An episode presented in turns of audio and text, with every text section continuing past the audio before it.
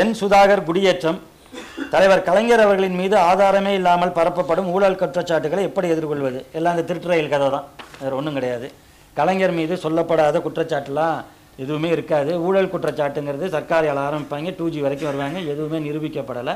இது எல்லாத்துக்கும் இருக்குது சர்க்காரியாவுக்கு பெட்டிஷன் கொடுத்தவர் எம்ஜிஆர். அவர் கொடுத்த வாக்குமூலத்தை மட்டும் எடுத்து போட்டாலே போதும். வேற ஒன்றும் தேவையில்லை. நமக்கு எப்பொழுதுமே நமக்கு பதில் நம்மள்ட்ட இல்லை. நம் மீதான அவதூறுகள் யார் சுமத்துறாங்களோ அவங்கள்ட்டே இருக்குது பதில். அதை எடுக்கிறது தான் நம்ம வேலை. எம்ஜிஆர் என்ன சொன்னார்? டூ ஜியில் நீதிபதி என்ன சொன்னார்?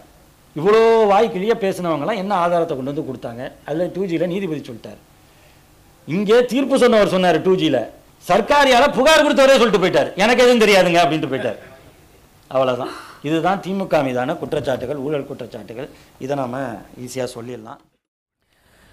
இந்த தமிழ் சமூகம் எம்ஜிஆர் பிம்பத்தை ஒழித்து ஜெயா பிம்பத்தை மக்கள் ஒழிக்கும் முன்பே எடப்பாடி பழனிசாமி அவர்கள் லாவகமாக தன் பேச்சில் எனது ஆட்சி எனது ஆணைக்கேற்ப என்று முழங்குகிறாரே. இன்னுமா எம்ஜிஆர் ஜெயலலிதா விசுவாசிகள் இவர்களை நம்புகிறார்கள்? தஞ்சை இரா முத்துக்குமரன் ஒருத்தர் கேட்டிருக்கார். நடக்கிறதே ஆட்சியான்னு தெரியல. இதில் வந்து இந்த பிம்பம் அப்படிங்கிறது வந்து ஒவ்வொரு கட்டத்திலும் ஒவ்வொரு விதமாக கட்டமைக்கப்படும். அதை நீங்கள் வந்து தகர்த்து வரதெல்லாம் அது பெரிய போராட்டம் தான் உண்மைக்கும் பிம்பத்திற்குமான அந்த போராட்டம் தான் ஆரிய திராவிட போராட்டம். எளிமையாக சொல்லணும்னா. பிம்பத்தை தகர்ப்பது தான் திராவிடத்துடைய நோக்கம்.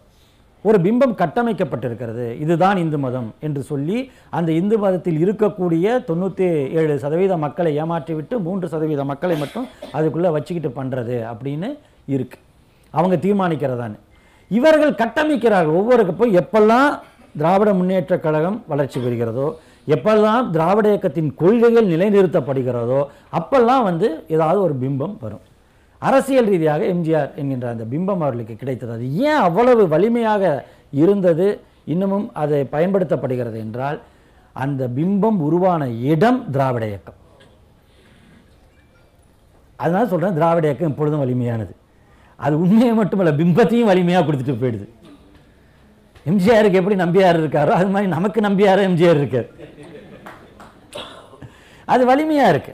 ஆனால் இந்த பிம்பத்தை ஏன் வைக்கிறாங்க அப்படின்னா திரும்ப திரும்ப அதை வந்து திமுகவுக்கு எதிராக கொண்டு போகிறதுக்கு தான் இது. அவங்களுக்கு வந்து எம்ஜிஆர் மேலே ஒன்றும் அக்கறை கிடையாது.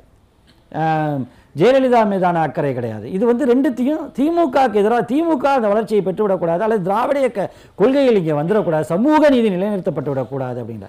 ஆனால் கெட்டதில் நல்லதாக எம்ஜிஆராக இருந்தாலும் ஜெயல ஜெயலலிதாவாக இருந்தாலும் நீங்கள் இங்கே அரசியலை நடத்தணும்னா அந்த சமூக நீதிக்கு நீங்கள் ஒரு மேக்கப்பாவது போட்டுக்கிட்டு தான் நிற்கணுமே தவிர வேறு வழியே கிடையாது.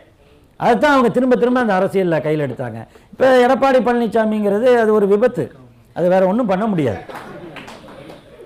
அது ஐசியூலேருந்து நம்ம வந்து டிஸ்சார்ஜ் பண்ணுற வரைக்கும் வேறு வழி இல்லை. அதை டிஸ்சார்ஜ் பண்ணுற நாள் வரும். மொத்தமாக டிஸ்சார்ஜ் பண்ணிடலாம்.